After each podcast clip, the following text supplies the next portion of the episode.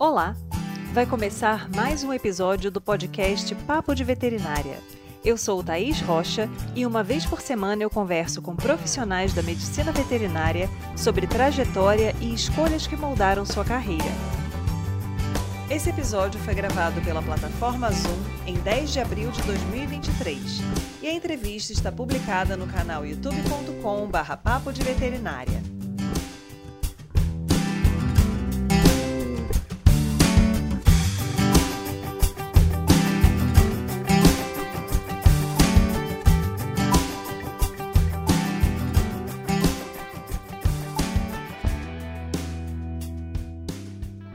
Papo de hoje, eu converso com Fausto Marinho, médico veterinário que atua em vigilância em saúde na Prefeitura Municipal de Campinas. Se você tem interesse em saber toda a gama de atuações do médico veterinário nas prefeituras, em especial em grandes cidades, acompanhe as diversas informações bacanas que o Fausto trouxe para gente e perceba qual é a importância da inserção do médico veterinário no âmbito da saúde única.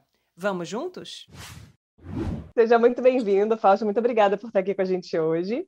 Eu que agradeço pelo convite, Thaís. Fiquei muito honrado. Vamos começar, então, já conversando sobre esse título enorme da sua atribuição na prefeitura atualmente. Então, assim, a gente vai e volta um pouco na, na sua história, né? É, mas eu acho bacana a gente começar falando sobre alguma das atribuições possíveis do médico veterinário dentro dos trabalhos na prefeitura. Então, como é que é o seu trabalho hoje em dia? O que, que você faz? Bom, eu tô esse núcleo está inserido dentro da coordenadoria de vigilância de doenças e agravos. Então, eu trabalho com a parte epidemiológica principalmente das zoonoses, delas algumas arboviroses e determinantes ambientais aí também para a população. Hoje eu estou então é, como articulador do núcleo, né? Aqui em Campinas a gente tem uma divisão regional, que é um município muito grande. É, eu entro aqui em Campinas é, como técnico de uma das visas, né? Que a gente fala vigilância em saúde regionais. E aí hoje eu estou no nível central, coordenando aí é, o articulando nesse nesse núcleo gigantesco.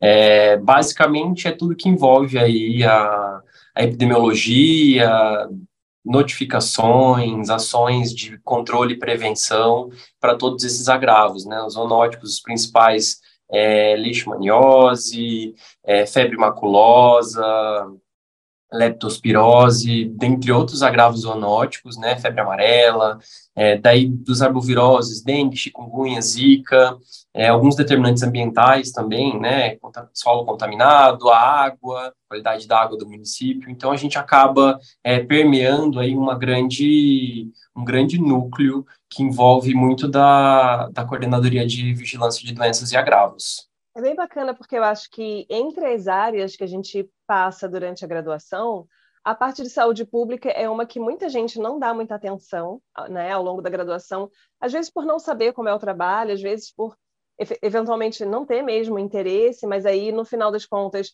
começa a ver os concursos e se interessar e querer né, ir lá e fazer o concurso e de repente entra num trabalho na prefeitura. Então, como é que foi para você essa questão do conhecimento que você adquiriu ao longo da graduação para o que você faz hoje? Você lembrando assim da sua graduação, da parte de saúde pública, você relembra coisas que você viu na graduação e fala, pô, isso aqui meu professor falou, ou é uma coisa totalmente assim, quase partindo da estaca zero ali, para poder né, se estruturar e começar a atuar nessa área. É, de fato, a gente, quando está na graduação, a gente não volta muito nossos olhos para a saúde pública, para saúde única. Comigo não foi diferente. Eu também não tive uma aproximação muito grande com essas disciplinas, né, zoonose, saúde pública, epidêmio, durante a graduação. É, eu acabei me direcionando para uma outra área é, após a formação, né, eu sempre tive pesquisa, envolvido com a pesquisa na graduação, é, e acabei seguindo o rumo aí da, da parte acadêmica por um tempo, e caí nessa do que você acabou de citar, a gente vê os concursos, acha interessante, olha, uma boa proposta, né, é, porém, eu confesso que quando eu comecei a estudar para os concursos, eu me apaixonei pela saúde pública. Eu, de fato, fui estudar a história do SUS, eu fui estudar é, mais aprofundado né, as, as doenças zoonóticas, epidemiologia, e, de fato, eu me apaixonei ali pela, pela premissa dessa área. Né? Acho que ela é uma área que envolve muito essa questão social, porque ela cuida do coletivo. é, e ela olha de uma maneira macro, assim, para para a sociedade e você consegue ter um trabalho é, que você vê um resultado, principalmente socialmente falando. Isso vinha casando muito com, com o momento em que eu estava e eu acabei me encantando, ainda estudando para o concurso. E aí, quando eu entro de fato e começo a atuar no meio público da saúde pública, foi quando eu, eu vi que eu fiquei no, no lugar errado a vida toda, porque meu lugar era esse, eu me apaixonei mesmo lidando com saúde pública, saúde única e, e me encantei, me encanto cada dia mais. Eu não estou há muito tempo, é, mas é um trabalho que a gente levanta todo dia com prazer de ir, é gostoso lidar e você vê o retorno do seu trabalho, é muito bom. Eu não sei se talvez esteja relacionado à maneira como as disciplinas são ministradas na graduação, porque eu acho que como a gente não tem muito contato com o trabalho do veterinário das prefeituras, se você não conhece um médico veterinário que trabalha na prefeitura, às vezes é muito abstrato a atuação do médico veterinário nessa área. E aí os trabalhos em prefeitura geralmente envolvem vários setores diferentes. Então você tem a parte de saúde pública, você tem a parte ambiental, você tem a parte de vigilância sanitária também, né, fiscalização de estabelecimentos. Então, são muitas atividades que, às vezes, ficam naquela esfera do abstrato e acabam sendo mais visadas por pessoas que já têm esse interesse em concurso ao longo da graduação. E aí eu acho que é, é bem comum né, essa questão da pessoa se encantar na hora que para realmente para estudar e entender, encaixar as pecinhas ali, quando ela já vê aquilo numa aplicação mais prática. Então, assim, não, eu estou com o objetivo aqui de passar nesse concurso, eu quero trabalhar na prefeitura, então, para mim, isso tem que se tornar uma coisa um pouco mais palpável. Né? O que, que é essa atividade? Como é que eu vou é, transferir essa teoria que eu estou lendo para uma atuação? O que, que você percebe, assim, né, dessas várias áreas de atuação do médico veterinário? Porque eu não sei, eu não sei qual é a sua percepção sobre esse assunto, mas às vezes eu acho que os concursos de prefeitura são pouco atrativos para os médicos veterinários, porque muitos deles têm carga horária parcial, então a remuneração, às vezes, de início é relativamente baixa, e aí são poucas pessoas que se candidatam a essas vagas, né? O que, que, que você pensa sobre isso? Olha, Thaís, é, é, é, controverso até em alguns pontos essa questão da, do número de, de candidatos por vaga. Frequentemente, esses concursos que têm um salário menor, por ter uma carga horária menor, acabam de fato não tendo candidatos à procura e tem sempre uma renovação de contrato e, e vai se delongando e muito difícil deles conseguirem um profissional efetivo.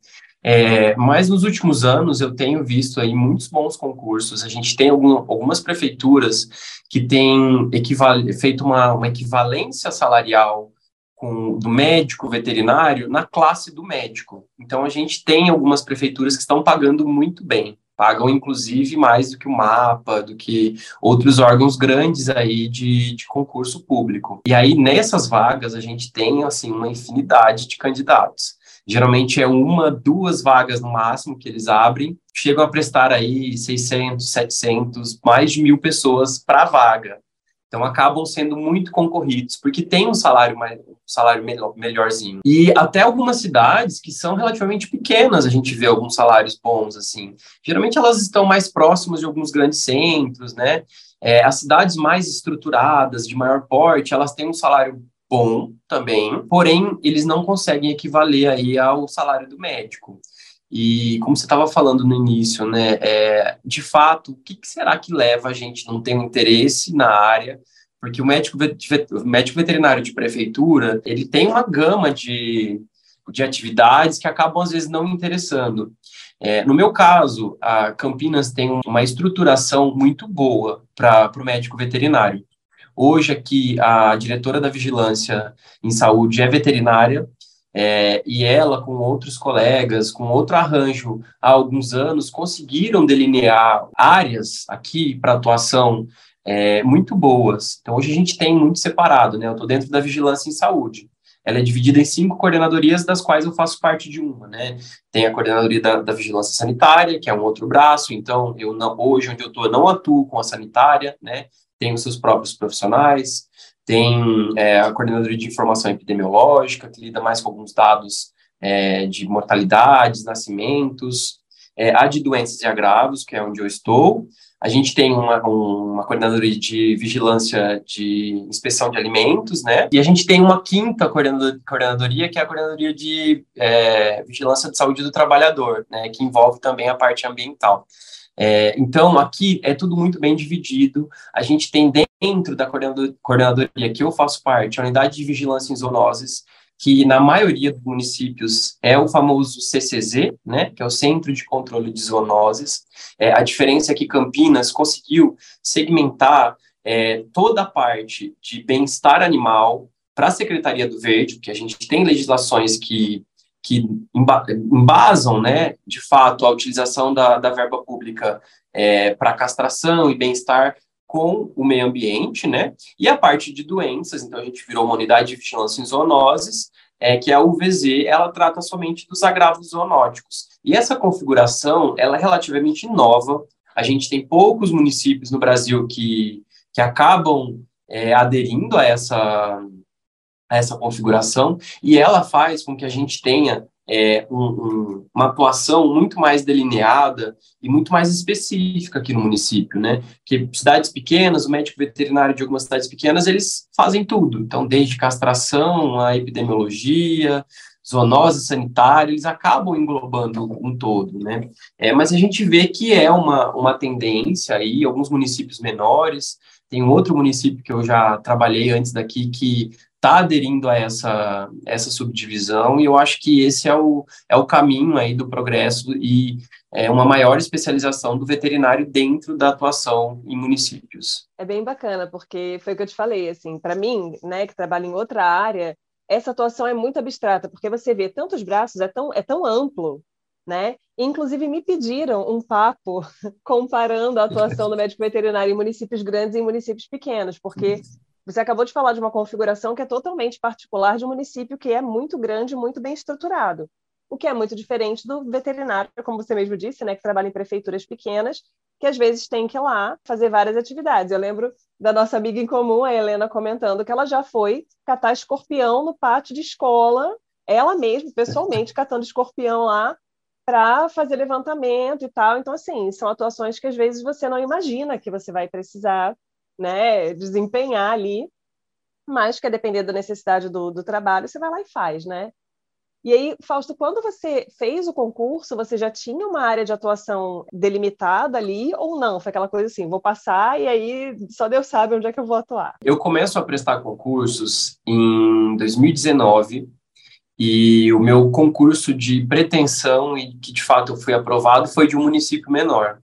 E, de fato, eu trabalhei lá por seis meses da, no CCZ, né, no formato CCZ, onde é tudo junto e misturado, né, como você falou, e agora a gente tem que desde catar escorpião até atender é, denúncias de maus tratos, castração, o canil, né, cuidar dos animais, fazer inquéritos, então, assim, você faz tudo, porque o veterinário, ele é um profissional muito multi, né, ele permeia aí por diversas, diversas áreas. É, então, acaba que eu conheci essa realidade e, de fato, eu não gostei muito dela. Na, na verdade, eu nunca fui muito afim à área de cirurgia clínica, né, de pequenos. E lá eu tinha que fazer castração, tinha que fazer diversas outras questões aí da clínica que não me agradavam muito. Né? Era um município endêmico para leite. Então, você pensa, eu tive que fazer muita eutanásia por por leishmaniose em cachorro. E aí isso me deixou bem desgostoso. E o concurso de Campinas, eu acabei prestando também em 2019, mas eu, no momento que eu já tinha sido aprovado é, nesse concurso da cidade de Votorantim, que eu trabalhei antes, eu fui tranquilo, eu fui mais para fazer companhia para uma amiga que foi prestada, eu falei, vamos lá, né, já, já que fizemos e pagamos a inscrição, vamos prestar. E vim totalmente despretensioso, só com a carga de conhecimento que eu tinha obtido aí para os estudos dos concursos anteriores, e acabou que fui aprovado. É, foi uma surpresa, é, porém, à época, não dei muita atenção, né? É, já no meu, na minha realidade de Votorantim, é, em um dos dias, é, eu acho até, falo que são sinais divinos, né? Para quem acredita, é, é, é, um prato cheio. É um dia que eu tive que fazer eutanásia, eu saí muito abalado do CCZ, e aí eu recebi o um e-mail de Campinas, dizendo que eu tinha sido convocado para cá. E eu falei, olha, eu acho que é o momento para eu sair. Campi, é, Votorantim, eles têm um salário muito bom para o médico veterinário. Lá é um desses casos em que eles equivaleram o salário do médico ao veterinário. Tinha uma carga horária muito pequena, é, então eu poderia atuar em outras frentes, caso fosse minha vontade. Eu ainda tinha bastante afinidade, tenho ainda com a parte de docência. É, eu só estava estruturando e aprendendo bastante ainda sobre essa área de zoonoses. É, mas nesse dia eu resolvi é, relevar e pensar com, com um pouco mais de sensatez, é, ou talvez mais com coração, né? Eu acho que é muito mais do que sensatez, que eu acho que o momento de optar pelo por um salário menor, uma carga horária muito maior, mas que fosse me dar um conforto e se aproximasse muito mais daquela saúde pública que eu tinha estudado, me apaixonado mais, né, quando eu estava começando meus meus estudos para concurso. E aí acabei arriscando e vindo para Campinas. É, exonerei lá e vim para cá. E assim, foi uma das melhores escolhas que eu tive, porque é, de fato eu conheci a epidemiológica, eu conheci essa vigilância de agravos né, e doenças, e lidar com a população de uma forma coletiva e, e, e ver retorno do que você está fazendo, levar um trabalho, fazer ações educativas, lidar com as pessoas, conversar, é, é uma outra pegada, é muito diferente, e aquilo me deixou, assim, muito empolgado, e muito animado com o trabalho. Então, desde então, eu venho usufruindo muito bem, da, óbvio que tem os seus percalços, né? Um trabalho é 100% perfeito, mas eu acho que a balança ainda está pesando muito para o positivo. O que é o objetivo, né? Quando a gente escolhe um trabalho, a gente espera sair feliz de casa todo dia, não sair pesaroso, tipo, ai meu Deus, lá vou eu de novo. Tudo bem, tenho que pagar boletos, né? Então, isso aí é super importante. E, às vezes, essas trocas são necessárias, né? Às vezes, o fator financeiro acaba não sendo o mais relevante, porque, no final das contas, você tem que colocar outras questões ali né, que são importantes, inclusive para a sua saúde emocional, dentro dessa conta. Né? E aí é uma questão também até de uma maturidade, né? Da gente poder parar e fazer essa análise e falar, não, tá? Tô, tô no momento aqui que dá para né, trocar esse por aquele e ver o que, que vai acontecer. Então, é, é, bem interessante quando tem essas mudanças de trajetória, porque às vezes a gente fica naquela expectativa, né? Ah, passei no concurso na cidade que eu queria, então agora é aqui, pronto, né? Sentei aqui e vamos embora né? E é, é importante estar aberto, e, inclusive para esse tipo de surpresa, né? Aí vai fazer um concurso sem nenhuma pretensão e passa. Opa, e agora? É. Como é que faz, né? Então é bacana pra caramba. E aí, Fausto, você tinha um objetivo em algum momento da sua, da sua formação em enveredar para a área de docência? Sim, esse foi o, o meu objetivo principal depois da formação. É, eu tive três iniciações científicas, eu gostava muito da área de pesquisa, gosto ainda até hoje uma vez pesquisador, sempre pesquisador. E aí acabei fazendo mestrado, aí no, na conclusão fui para a FAIT e ministrei algumas disciplinas, né, a, a, que, as que se aproximavam mais da minha área de formação foram é, laboratório clínico, dei micro na, no curso de nutrição e no início foi bem, bem difícil, até você se adaptar à rotina, tem, você tem que, às vezes, é, dar aulas em algumas disciplinas que não são da sua afinidade, mas a gente vai, vai lidando, né? Tive que fazer clínica no, no hospital, e foi um período muito bom, eu gostei muito da docência, eu gosto da docência, eu acho que é, desde a graduação é, eu sempre fui monitor, eu gostava muito de ensinar, eu aprendia muito ensinando. Então, o professor ensinava, geralmente, principalmente nas aulas práticas, e eu replicava logo em seguida, replicava, replicava, acabava aprendendo muito. Então, isso foi uma estratégia até de estudo durante a graduação. Eu peguei, comecei a pegar gosto aí pela docência. É, eu confesso que eu ainda quero voltar agora, mais especificamente, para a área de saúde pública, né? Eu já fui da área de ictipatologia, né? Então, doenças de peixes, é, que foi a minha linha de pesquisa durante toda a graduação, mestrado, é, mas hoje eu já consegui direcionar o meu doutorado para a área de preventiva, e eu acho que eu vou, quando a gente é, atua no que a gente dá aula, a gente é muito mais feliz e consegue ministrar as aulas de uma forma muito mais fácil. Você pode sentar na cadeira e contar o seu dia a dia praticamente que você vai estar ensinando esses alunos, porque como a gente conversou, da teoria, às vezes, às vezes não, na maioria das vezes somente a teoria, ela não nos mostra o que é a realidade. Então acho que vale muito mais as trocas de experiência, pra, prática profissional, é, puxando aí os, os ganchos teóricos para mostrar, né? Acho que os alunos têm que, que conhecer todo o potencial que tem em todas as disciplinas e, e se verem é, como profissionais em cada uma das áreas para conseguir decidir é, para que áreas vão. Com certeza, essa vivência do docente na área de atuação faz toda a diferença, porque é o que você comentou, né? Você consegue trazer um retrato do que é a realidade para o aluno, ao invés de ficar só replicando um monte de teoria, que era a sensação que eu tinha quando eu tive na graduação, saúde pública, para mim, ai, que saco, gente, aquele negócio abstrato, sabe? Blá, blá, blá, tem que decorar esse monte de nome, esse monte de coisa. E eu não vi uma aplicabilidade porque a gente nunca foi a campo também. Então, assim, eu acho que faz muita diferença essa coisa do aluno sair e ver uma ação, né, e visitar um CCZ e ver como é que é. E a gente tem aquele monte de lenda urbana, né? Eu ainda sou mais velha da época da carrocinha, né? Que tinha controle de zoonoses, né? Era feito, cato o cachorro na rua e, e eutanasia, some com o cachorro muita coisa mudou ao longo dos anos, e a gente sabe que é importante, importante essa vivência até para o aluno sedimentar esse conhecimento também. No doutorado, você já estava trabalhando na prefeitura? Não, eu estava no doutorado, comecei, iniciei o doutorado em 2019, no meio de 2019. Os concursos eu prestei durante todo o ano de 2019. É, então, eu consegui cumprir as disciplinas, tudo que eu precisava na parte presencial, e aí eu acabei é, ingressando no meio público no finalzinho de 19 para 20, início de 20. Então, acabei sendo chamado enquanto já era estudante de doutorado. Porque às vezes acontece isso também, né? Às vezes a gente vai naquela tocada, né? Ah, fiz mestrado, vou fazer doutorado e tal, e você vai fazendo um monte de coisa, e aí no final dos contos você vai atuar numa área diferente da área que você veio se formando, né? Então, por isso que eu fiquei nessa curiosidade, porque eu falei o seu, o seu doutorado é em saúde pública, né?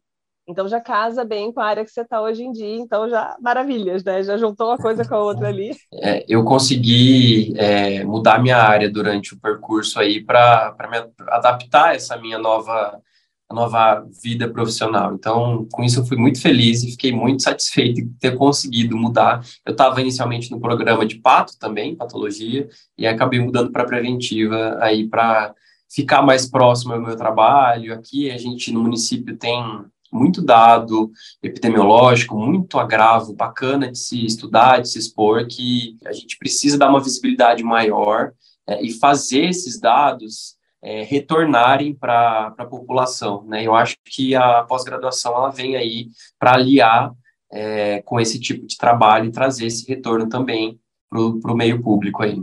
É, e talvez o trabalho em saúde pública seja aquele em que muitas vezes, né, as pessoas não sabem que o médico veterinário atua mas é onde você tem realmente esse contato mais próximo com a população, de maneira a reverter o seu trabalho em um bem né, geral ali, né, público efetivamente. Hum. Porque o trabalho que a gente visualiza mais o médico veterinário fazendo, aquele atendimento a animais, né, é, atendimento clínico, cirúrgico, etc., tem um impacto, mas em uma esfera muito menor, né? Porque a gente tem é, indivíduos ali, núcleos familiares, um aqui, outro ali. É muito diferente de você fazer um trabalho que abrange regiões, né, que abrange populações, principalmente as populações de baixa renda, que são as que mais estão suscetíveis à maioria desses agravos, né? Então, isso acaba sendo bem importante também. E às vezes é um papel que a gente não se vê fazendo, né? A gente não, não sabe que existe essa possibilidade de você ter uma atuação que tem esse impacto social também. Né? E, e acho que é, é, interessante a gente chamar a atenção dos alunos para isso, porque tem pessoas que têm um pouco já dessa como é que eu diria assim, dessa característica pessoal, assim, de gostar de fazer trabalho voluntário, de gostar de, né, estar tá trabalhando em prol do próximo, né? Às vezes a pessoa consegue casar essa característica com a área de atuação, que eu acho que é o ideal para você se ver feliz na área que você resolveu trabalhar, né? Exatamente. Foi justamente nessa premissa que eu consegui me encontrar no serviço público é, da saúde única, sendo útil e, de fato, aí tendo meu trabalho voltado para essa população que mais precisa. A gente acaba trabalhando para todo mundo, mas, em especial, a gente consegue ver um retorno muito grande dessa população que mais necessita e que a maioria dos agravos é, acontece é, nesses meios, né? E é engraçado porque é, meus pais, né, quando depois que eu comecei a atuar aqui por aqui, achavam estranho, mas como assim você está indo num centro de saúde, num hospital, fazer capacitação com médico, com enfermeiro, falando com paciente humano, mas que coisa é essa, né? Sério não é veterinário?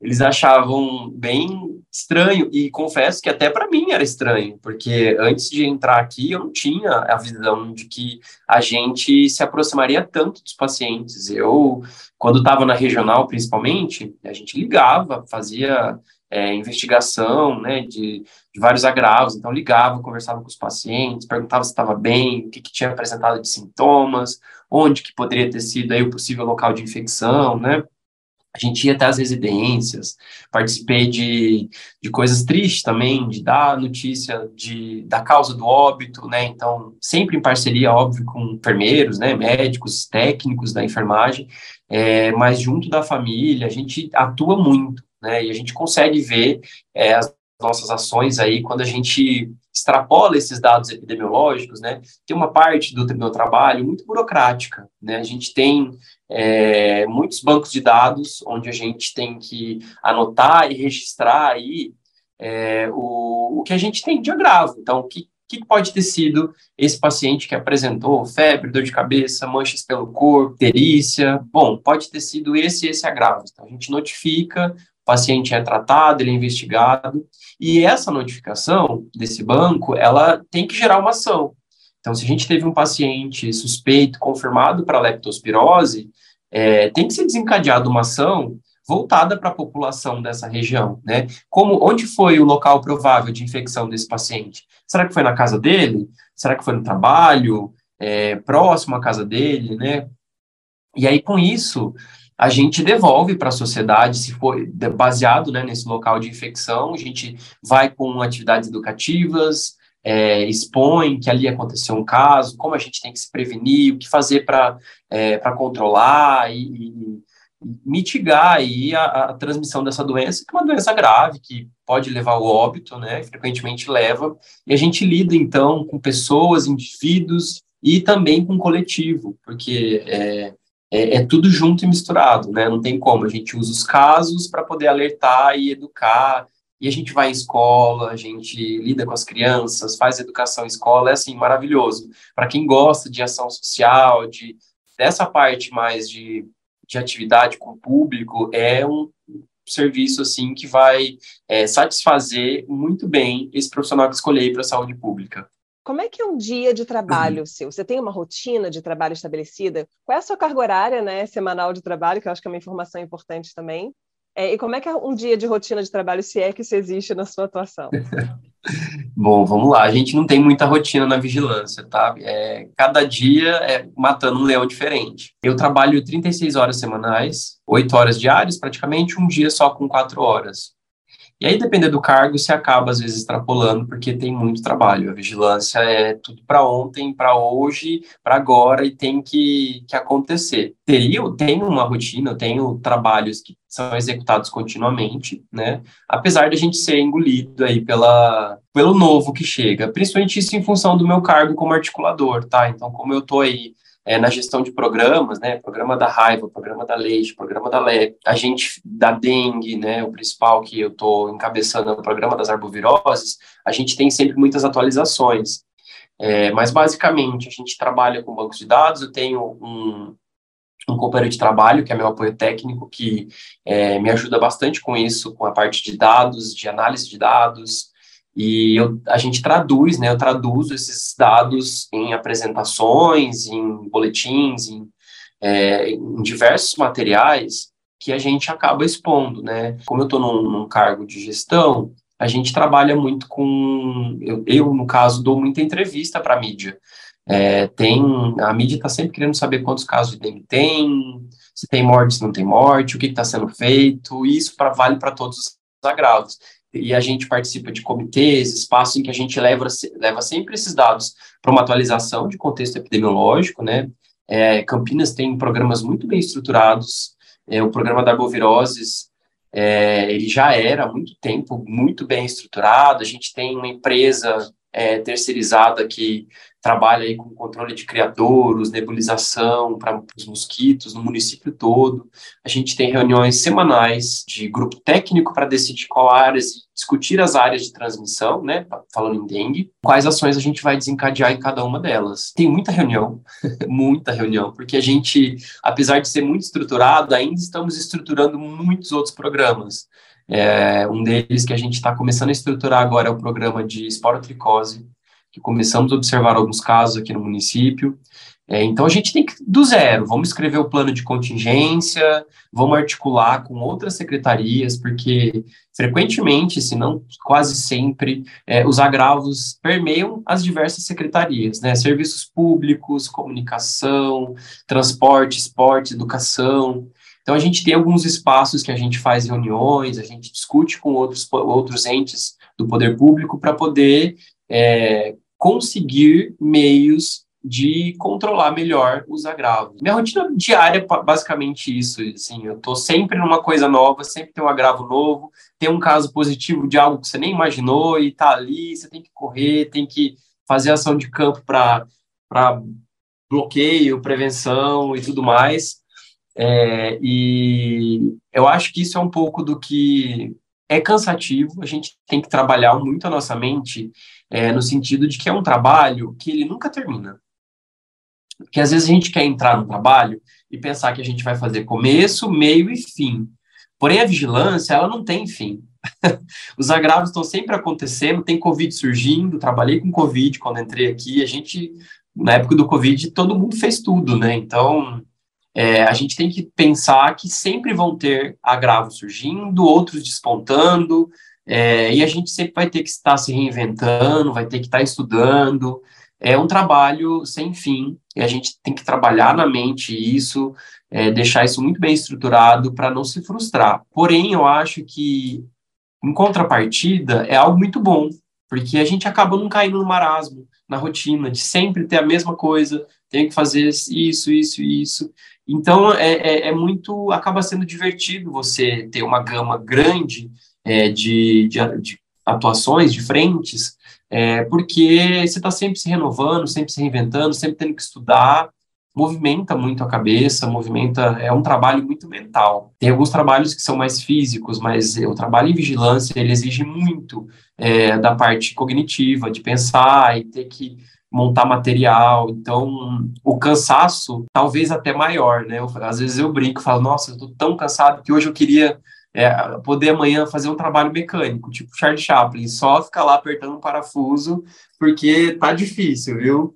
Mas, ao mesmo tempo, isso te dá um gás também, te estimula a aprender coisas novas e estar tá sempre aí acordando bem para o seu dia a dia do trabalho. É uma tecla que a gente tem batido bastante, essa importância das pessoas conhecerem a característica do tipo de trabalho que elas querem fazer e casar isso com as suas características pessoais, porque se é um trabalho que você precisa estar sempre estudando, sempre se atualizando, né, é um trabalho muito mental, como você falou, alguns perfis de pessoa vão encaixar bem com esse tipo de atuação, outros não vão.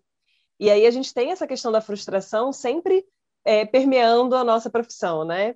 Ah, a pessoa é médico veterinário, e aí a gente tem altas taxas de suicídio, de burnout, várias questões aí envolvidas na nossa profissão, e a gente sabe que muitas vezes é por essa incompatibilidade, né, da pessoa às vezes não ter uma expectativa real do que, que vai ser aquele trabalho.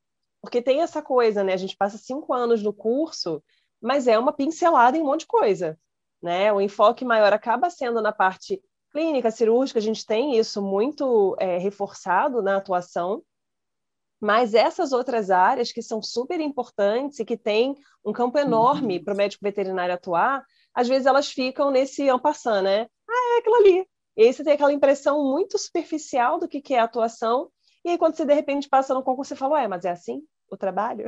Esse tipo de, de, de atividade que eu tenho que fazer, eu não estava sabendo.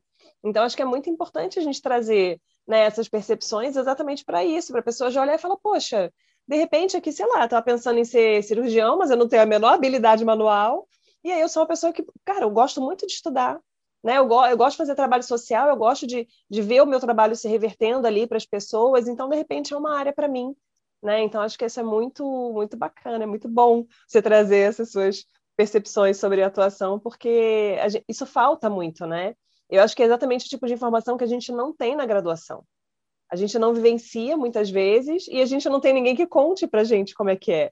E aí fica essa coisa, tipo, cara, como é que é o dia a dia de uma pessoa que trabalha numa prefeitura? A maioria de nós acaba não sabendo. O único programa que eu vi em que isso acaba sendo um pouco mais reforçado, eu não sei se pelo local também, que eu passei um tempo que foi em Botucatu, são os programas de residência multiprofissional que abrangem também a área da saúde. Então, os residentes de todas as áreas acabam passando obrigatoriamente por ações né, das prefeituras, dos núcleos de assistência à saúde da família. Então as pessoas começam a ter uma vivência. Eu, eu achava ótimo que os, os residentes vinham contando. Eu falava, caraca, que legal! Nossa, que máximo! Falei, gente, eu nunca vi isso na minha graduação. Né? Eu não fazia ideia de que isso acontecia. Então é muito importante, né? Às vezes, se você não tem a possibilidade de ter a vivência, pelo menos você tem alguém que te conte como é que é. Exato, é, a gente não tem ideia de como é. é por exemplo, é, eu trabalho muito sentado, tem minha mesa, meu computador, né, principalmente hoje eu, no cargo que eu tô, então a gente fica a maior parte do tempo no computador. Para algumas pessoas isso é horrível. Ai, não quero isso. Eu, por outro lado, quando eu trabalhei no primeiro município, eu trabalhava muito em pé. Eu sou alto, tenho, dá, tenho muita dor nas costas. Eu falei, nossa, eu quero trabalhar sentado. Quando eu vim para cá, eu falei, não, é isso que eu precisava, sabe? Trabalhar sentado. É, só que ao mesmo tempo, você consegue fazer muita atividade externa, sabe? Principalmente em prefeituras menores, porque você tá ali para o computador, como você tá ali para castrar, como você tá ali para ir para o campo, para catar escorpião, para fazer tudo, né? Então, é, acaba que você tem uma, uma gama ótima aí de, de atividades em que você consegue é, variar bastante. É, eu, particularmente, gosto bastante de onde eu estou hoje, do período que eu passo sentado, que eu passo fazendo atividade, e eu acho que na prefeitura tem uma coisa boa, principalmente nas, nas prefeituras grandes.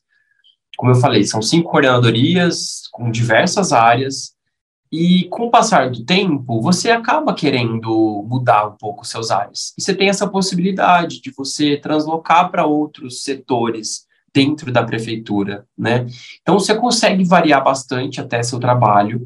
É, tem colegas que já transitaram em várias visas, na sanitária, trabalharam é, mais na, na, saúde do trabalhador ou na UVZ, então eles conseguem fazer atividades diferentes ali, com o passar do tempo, e o que acho que acaba estimulando e, e prendendo mais também essas pessoas nesses locais, porque a, a, gente tem que fazer o que a gente gosta, óbvio, né? A gente tem que ganhar dinheiro também, porque é o dinheiro que sustenta, infelizmente, no mundo capitalista, capitalista que a gente vive, não tem como viver sem dinheiro. Então a gente tem que tentar aliar o máximo possível dos dois, né? É, trabalhar de uma forma prazerosa e que te pague bem, para você ter uma vida boa também, ou que te pague o suficiente. Eu acho que não é nem bem, é o suficiente. Com isso, você conseguir viver em um, um bem-estar, consigo no meio de trabalho e tudo mais, e conseguir desempenhar o seu papel de uma forma é, digna do, do cargo que a gente exerce, né? E aí, Fausto, assim, você comentou sobre os seus pais, por exemplo, né? Que às vezes as pessoas olham e falam, nossa, mas você é veterinário e está fazendo essa atividade aqui, que estranho. O que você percebe com relação, eu não digo assim em termos de status, mas de, de respeito, né, de você ser, realmente ser incluído naquela atividade, falar, não, o cara é médico veterinário, mas ele tem um papel a desempenhar aqui nessa função, porque a gente sabe que principalmente nessas funções em que a gente tem uma proximidade muito grande com o médico, às vezes o médico veterinário é visto, mas essa pessoa trata de bicho, o que, que a pessoa está aqui fazendo esse negócio, né? Acham estranho, não entendem muito essas relações. Então, como é que é a sua percepção com relação a isso? Bom, eu vou até fazer uma correção, tá? Meus pais foram os primeiros que eu lembrei, mas, assim, praticamente todo mundo que, que eu falo, ah, mas você trabalha com ser humano, não é com bicho? Se estranho, né? Acaba que durante é, esse tempo todo que eu convivi, a gente tem uma posição, quando você fala que você trabalha na vigilância, já carrega consigo aí um, é, um, uma responsabilidade maior e até um status, né? É, apesar das pessoas sempre lembrarem da vigilância sanitária, muita questão legislação e alimento, né?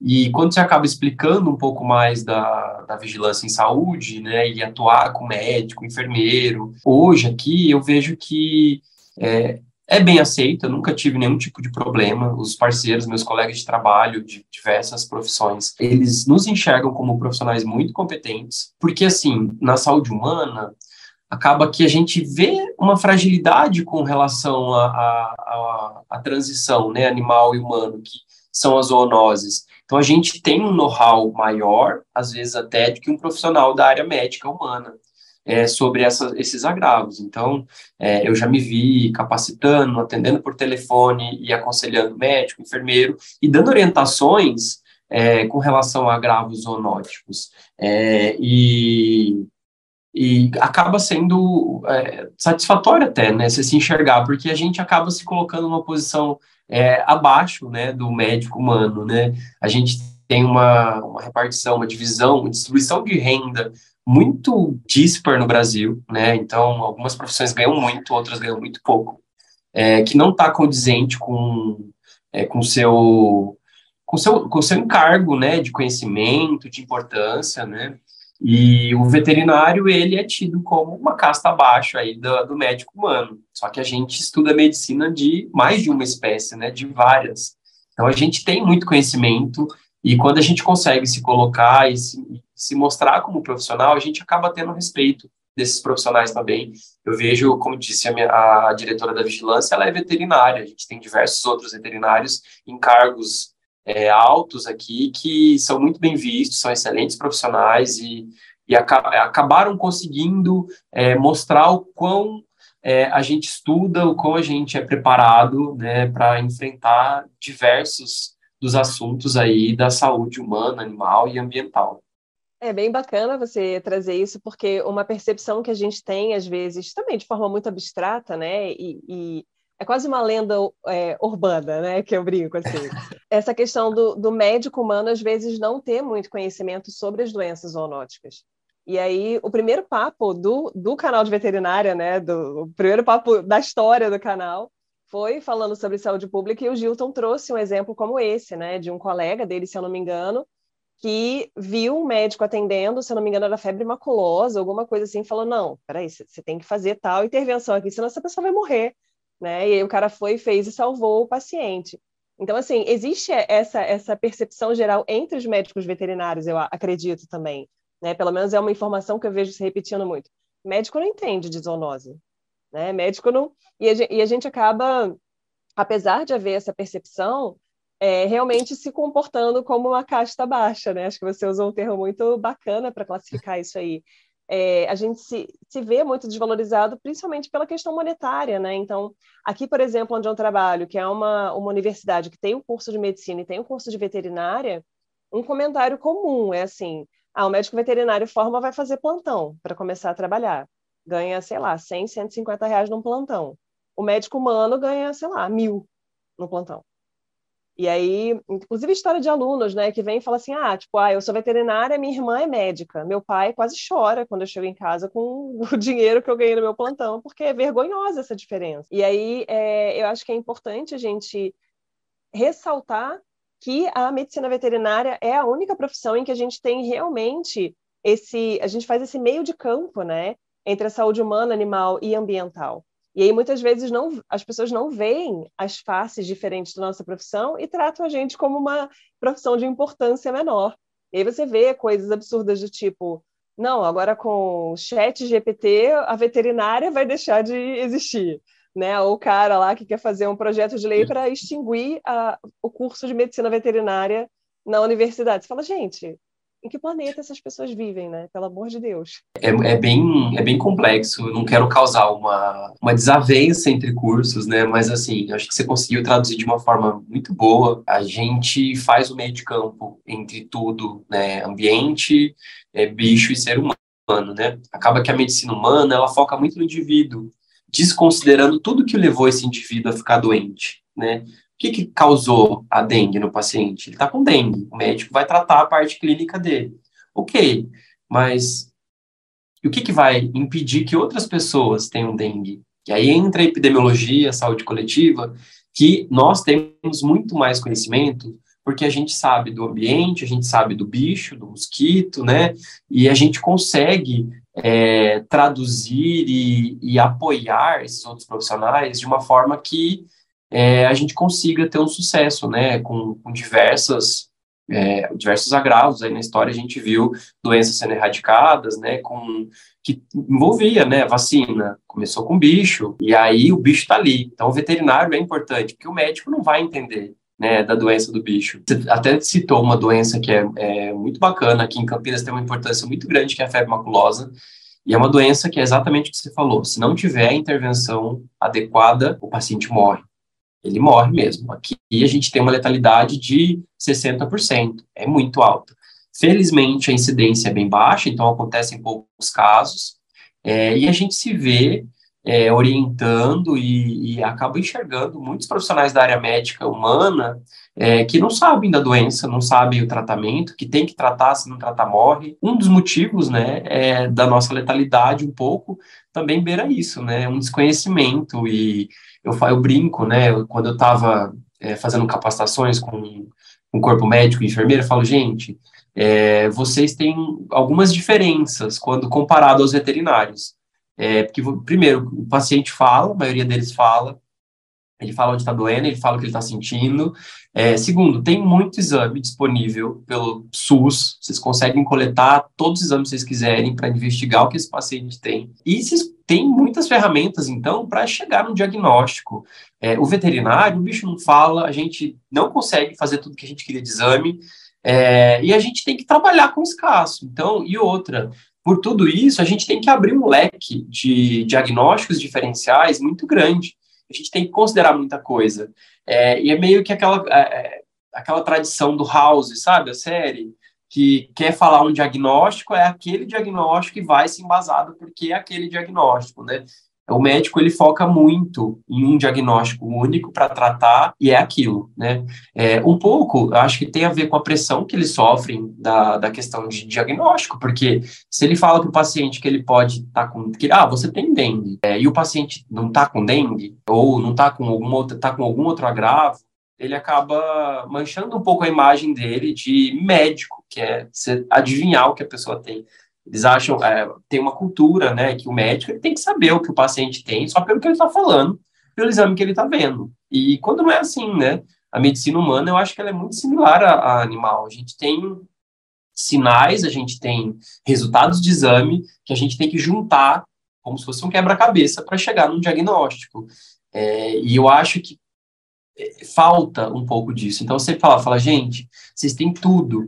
Então, não fiquem focados em um único diagnóstico, né? Porque geralmente os agravos que eu trabalho, é, eles são multi, né? Então é febre, dor de cabeça, dor no corpo, manchas vermelhas pelo corpo e qualquer outra coisa que seja comum a vários diagnósticos diferenciais, né? E a gente consegue ver diagnóstico de um, uma síndrome dessa, o paciente sair com um diagnóstico certeiro. Não, ele está com dengue. E você fala, gente, mas, ah, mas está com plaqueta baixa. Plaqueta baixa é, é comum em dengue. Então é dengue. O paciente sai acreditando, ligava diversas vezes. Ah, é, você passou por atendimento em tal lugar, né? Você apresentou isso. É isso. O médico, eu, falo, eu fiz exame, estou com dengue. O médico falou que eu estou com dengue. Eu falei, mas tá, mas quem que falou que é dengue? Que, que exame você fez? Ele, ah, o hemo, você vai ver o hemograma. Ele estava com plaquetopenia. Mas diversas outras infecções virais ou bacterianas podem causar plaquetopenia, né? Que é a, nossa trombocitopenia nos bichos.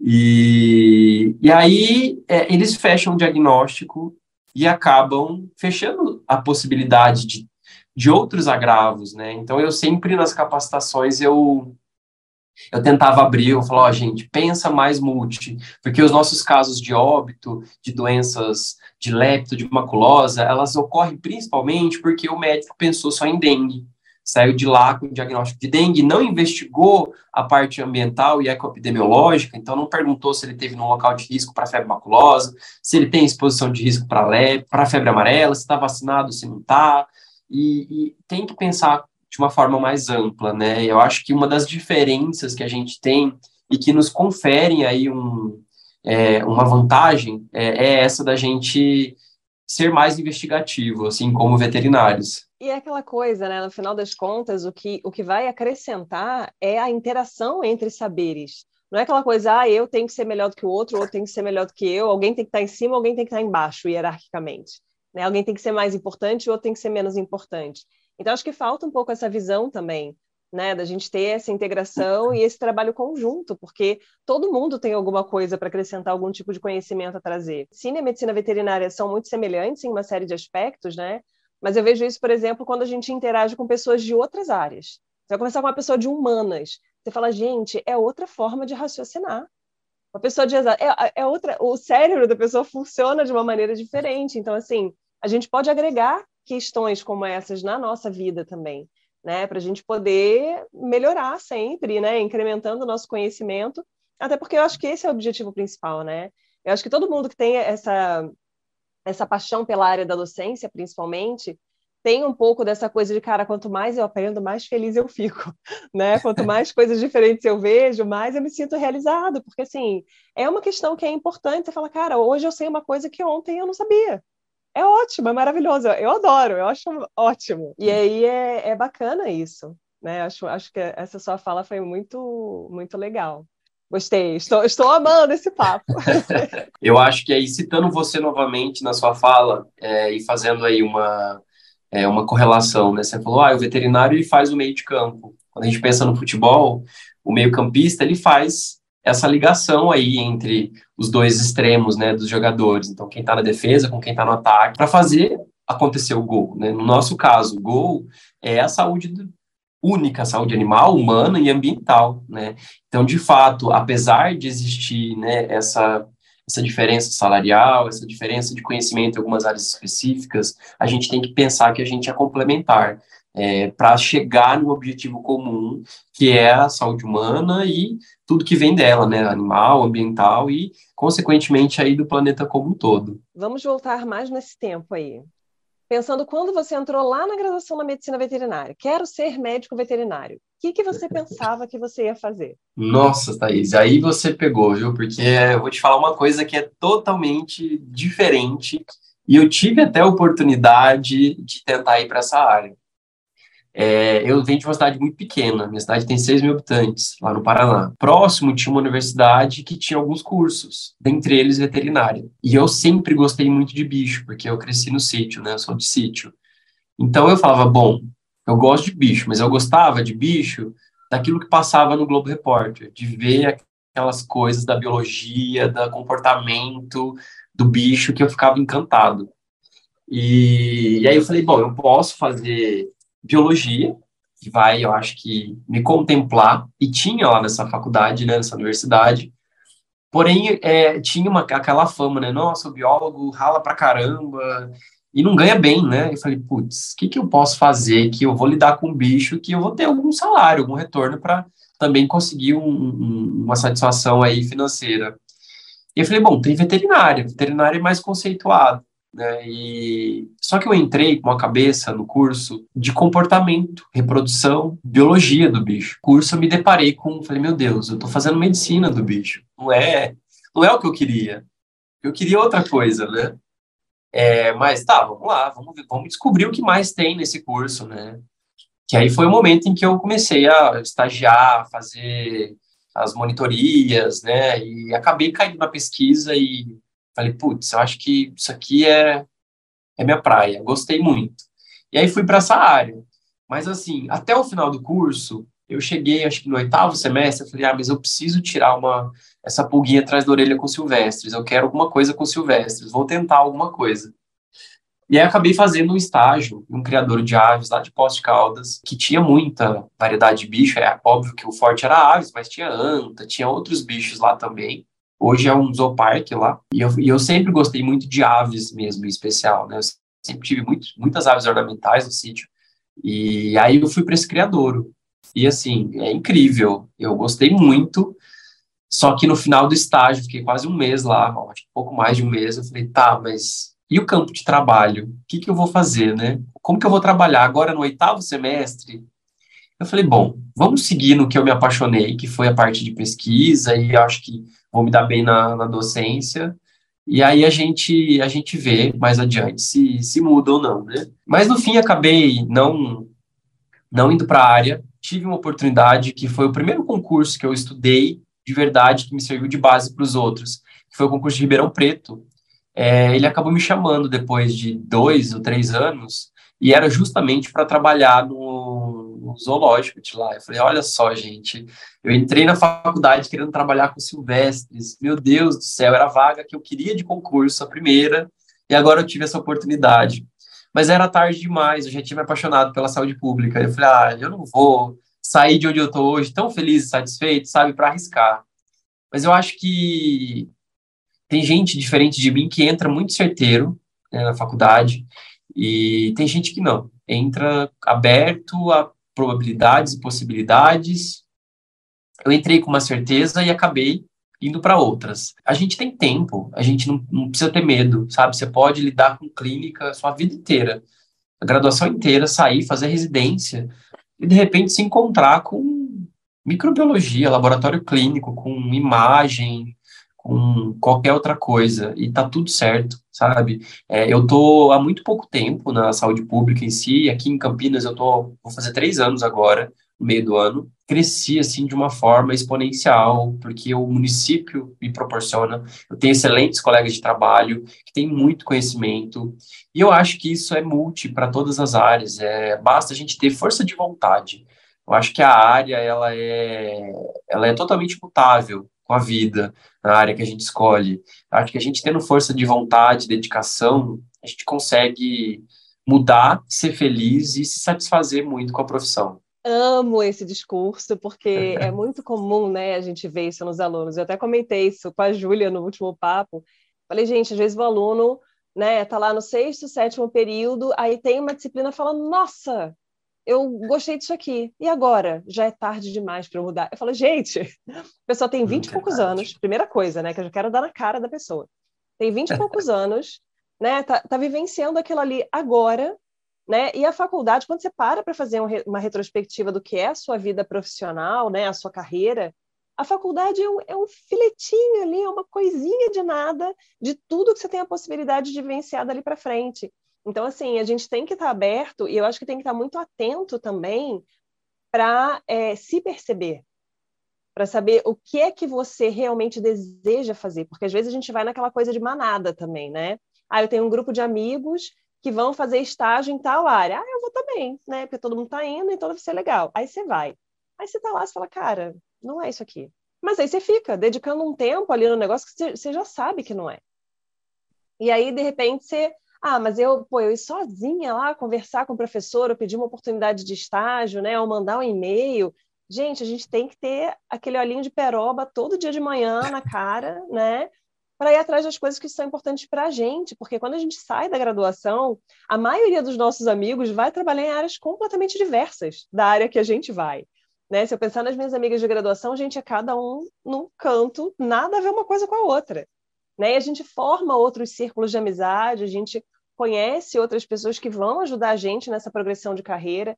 Então, assim, a gente guarda né, esses relacionamentos interpessoais, é, essas relações que a gente constrói ao longo da graduação e, e bem depois disso. É, e é muito importante ter essa, essa atenção, né? Porque eu acho que o, o estudante ele negligencia muito isso, ele fica muito preocupado, ah, eu tenho que saber a matéria para passar na prova, né? Para ter o meu diploma. Gente, mas isso aí você está construindo o que você vai fazer daqui para frente. Então, assim, é um tijolinho de cada vez, né? Não é aquele combo, ai, né? Sexto, primeiro período, joga fora para poder entrar a matéria do segundo, né? Você tem que desocupar uma caixinha para poder ocupar com outra coisa. Então, assim, é, tem a questão também da, da, maturidade, né? Que a gente sabe que a gente acaba escolhendo a profissão muito jovem, mas tem que estar aberto para as possibilidades, né? Para a gente realmente ter essa chance de falar, cara, encontrei um negócio aqui que, sei lá, fez meu coração bater mais forte né? De repente é aqui que eu vou. E nunca é tarde, né? Para mudar de área, para ter novas vivências. E aí, para isso, a experiência é muito importante, né? A maturidade, a experiência, e você realmente vivenciar as áreas diferentes. Porque às vezes a gente fica naquela coisa do abstrato, né? Ah, eu não gosto de grandes animais. Por quê? Ah, porque, sei lá, a vaca fede. Ah, mas, tipo assim, quantas coisas tem para você fazer em grandes animais? Ou em pequenos, ou em patologia, né? Ou em todas as, as grandes áreas da medicina veterinária.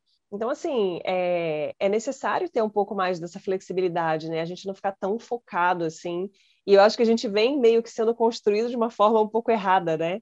A gente vem ali meio engessado e aí depois você tem que ir desconstruindo todos aqueles conceitos para poder, tipo, não, agora agora acho que eu consigo né, caminhar com as minhas pernas daqui para frente e é, assumir as minhas escolhas, né? Ah, eu fiz isso aqui, pô, foi bacana, mas ainda não é, né? Então bora para outra, né? E ter, e ter essa coragem também, essa resiliência, né?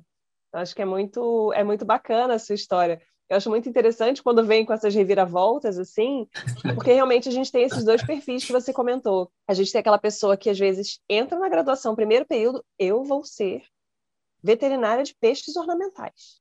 Né? Eu já comecei, quando eu conversei com a Juliana Venturini, ela falou, cara, eu entrei querendo trabalhar com peixe ornamental. Eu falei, gente, super diferente, né? E tem aquelas pessoas que entram e falam assim, gente, tudo é maravilhoso, tudo é, ah, eu gosto de tudo, ou não, não gosto de nada, né? E aí a gente tem que ir, ir é, trilhando esse caminho, né? Não tem outra forma. Então acho que é bem, bem bacana, bem interessante. E aí, Fausto, qual a sugestão que você deixaria? Acho que você já trouxe muita informação bacana, assim, tá super rico esse papo. Mas qual sugestão você daria para os estudantes, para as pessoas que têm a intenção de fazer medicina veterinária, que entram muitas vezes sem fazer a menor ideia do que é a área que você trabalha hoje, né, que eu acho que você já trouxe, já ilustrou muito bem um pouco do que é o trabalho do médico veterinário da saúde pública. Mas o que, você teria para falar para essas pessoas? É, bom, eu acho que quem consegue se encontrar já na saúde pública durante a graduação, eu daria de conselho para a pessoa vivenciar mais, é, procurar estágios em prefeituras mesmo, é, porque acho que é nesse lugar que tudo acontece com a saúde única. Muitas vezes as nossas universidades elas não têm grandes ligações né, com a prefeitura, é, mas é sempre, sempre muito bem-vindo. A gente de prefeitura adora ter um estagiário para nos ajudar, porque é muito trabalho, é muito trabalho mesmo. Então, eu, com certeza, se você quiser, você vai conseguir achar alguma coisa legal da área. E eu acho que é, você que se interessou minimamente, mas ficou preocupado com a, tanto de teoria, com tanto de, sabe, aquela coisa chata do curso, é, não se preocupe, procure é, entender essa parte, essa parte prática de como acontece, porque é totalmente diferente do que a gente aprende nos livros, na faculdade. A prática em si, ela é, é muito diferente para quem trabalha com saúde pública. E com isso, já começar também a pensar, se você foi, se interessou, gostou, já hoje, infelizmente, a, a saúde pública ela é muito restrita ainda, em sua grande maioria, ao meio público. Então, você vai ter que começar a pensar num concurso, né? Então, é, enquanto a gente não tem aí é, terceirizações, massais e tudo mais, a gente tem que pensar em concursos. É, e aí entrar para o mundo dos concurseiros e prestando. Eu falo que às vezes a gente fica desgostoso, né? Porque, nossa, mas é uma vaga para 200, 300 candidatos, eu nunca vou passar, porque nem no vestibular era assim. É, eu entrei de chamada no meu vestibular, penei bastante assim para entrar. Eu vim de, de estudo de, em colégio público, colégio mais fraco, então eu ralei muito, entrei de chamado, um dos últimos a ser chamado. Quando eu comecei a prestar concurso, eu falei, putz, lá eu prestava 10, 15 por vaga, aqui eu estou prestando 600. O concurso de Campinas foram 600 por vaga. É, mas é diferente, eu acho que é bem diferente, e se você souber as estratégias certas para estudar, direcionar seus estudos, fazer prova e tentar você vai conseguir. E eu falo, ó, presta o máximo possível de concursos que você conseguir, que uma hora vão te chamar, sabe? Eu já fui aprovado em mais de cinco concursos que eu nem imaginava que eu ia ser chamado. A gente tem aí um tempo de até quatro anos, na maioria dos concursos, que eles conseguem ir chamando os profissionais. Geralmente abre uma vaga, mas eles conseguem ir chamando outros profissionais no decorrer do tempo. É, então, quem tem um mínimo interesse em saúde pública, achou aí que a pandemia movimentou bastante, né? A pandemia do Covid movimentou bastante a sociedade em si. Eu acho que é um, é um pouquinho do que nos espera. Infelizmente, tudo indica que teremos outras. E o nosso papel vai estar cada vez mais consolidado, cada vez mais atuante dentro da epidemia. A gente tem aí profissionais excelentes já em ministério e são profissionais veterinários e que estão tendo aí atuações muito importantes para a saúde como um todo, né? E pensar que a gente também não se restringe só, ah, mas você é veterinário de município. Você consegue crescer a gente tem muito contato com órgão estadual, e de repente você pode receber um convite para um órgão estadual, do estadual você pode ser visto e receber um convite maior para o federal, e você consegue galgar aí uma progressão de carreira é muito interessante e trabalhando aí na premissa da saúde única. Maravilhoso. Adorei. Fausto, muito obrigada pela sua disponibilidade de estar com a gente aqui hoje. Isso. Eu acho que essas vivências são muito importantes, né? A gente trazer a experiência de médicos veterinários diferentes que têm toda uma bagagem, toda uma história de vida. Então, você vem de colégio público, né? Você passou no vestibular. Eu também, quando entrei no vestibular, foi, né? Sei lá qual reclassificação que, que eu fui chamada. Então, assim, às vezes a gente vê a pessoa, tipo, ah, o cara já está lá na prefeitura, que bacana, né? Tá, ah, nunca suou a camisa, né? Nunca deve ter passado nenhum perrengue. E aí eu acho que é uma oportunidade bacana da gente trazer, né? O que, o que, que a gente é, escolhe fazer ao longo do caminho para chegar onde a gente está. Porque não é de graça, né? Não é, não é fácil muitas vezes. A gente tem que abrir mão de certas coisas, né? Essa questão você é do Paraná e você né, foi para São Paulo e está em Votorantim, está em Campinas. Então, assim, tem toda uma questão também, até, até de, de círculo social, né? Que acaba tendo impacto também. A gente tem que levar isso em consideração. Para algumas pessoas que têm aquele desejo, não, eu não quero sair de jeito nenhum do lado da minha família, a pessoa vai ter um leque de opções que vai ser diferente da pessoa que está disposta a ir para onde a oportunidade aparecer. Né? E isso a gente tem que pensar também. E, e respeitar o colega, né, que tem essa postura diferente, porque a gente vê muito isso, né, acontecendo. Eu acho que na graduação, que é a época que a gente está mais imaturo, é quando a gente tem mais esse impacto, né, da crítica do outro sobre aquilo que eu estou dizendo que eu quero para mim. E às vezes a pessoa, né, vai atropelando, vai passando direto ali, não para realmente para focar no que, que é importante para ela, que é o, o que só ela vai carregar dali para frente. Então, fiquei muito feliz com esse papo, muito obrigada. Na próxima semana, a gente volta com outro médico veterinário falando sobre a sua área de atuação. Se você quiser falar mais alguma coisa, Fausto, fica à vontade. Queria agradecer o convite, como eu te falei, fiquei muito feliz, muito honrado de estar aqui nesse espaço. Espero ter contribuído aí um pouquinho é, com quem está cursando, quem está terminando o curso. É, me coloco à disposição aí para tirar mais dúvidas e espero ter atingido algumas expectativas e vamos desconstruir toda essa acho que foi legal sua fala final, é, essa questão da, dos julgamentos, né, com as diversas áreas que a gente tem. É, quando a gente se aprofunda mais, a gente vê o quão amplas são essas pequenas áreas de atuação e o quão longe elas atingem quantas pessoas elas mobilizam, é, em especial na minha área, puxando a sardinha para o meu lado, a gente não imagina que um médico veterinário de prefeitura, ele tem um alcance tão grande na sociedade, né, ele trabalha é, para toda, toda a população de uma cidade, e, isso tem um impacto muito grande. E às vezes a gente é menosprezado, porque ah, é saúde pública, você vai lidar com, com zoonose, com o que, que você vai fazer? Sentar lá na prefeitura, fazer papel, e não é só isso, a gente tem que ampliar e a gente tem que se despir aí dos julgamentos, não só para a saúde pública, mas para as outras áreas também da veterinária. Este foi o Papo de Veterinária. Obrigada por ficar conosco até aqui. E não esqueça de compartilhar com seus colegas que também gostariam de saber mais sobre a profissão. Toda quarta-feira temos vídeos novos no youtube.com/barra Papo de Veterinária. E às segundas-feiras estarei aqui com vocês para mais um episódio. Até lá!